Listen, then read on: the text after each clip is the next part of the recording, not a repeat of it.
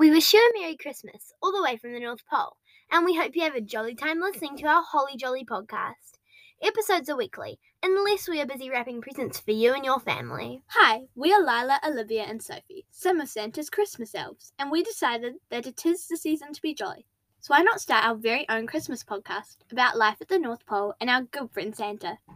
This week's episode will be based on a very, very naughty reindeer. Can you guess? Rudolph, of course. We'll be discussing Rudolph's cheeky habits and naughty personality. And we also have a weekly Christmas word and quiz.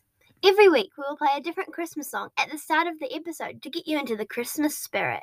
Some topics you may hear us talking about will be our buddy Santa, Some of our favourite Christmas carols, baking and crafts, and the history of life at the North Pole. Is, that Rudolph again?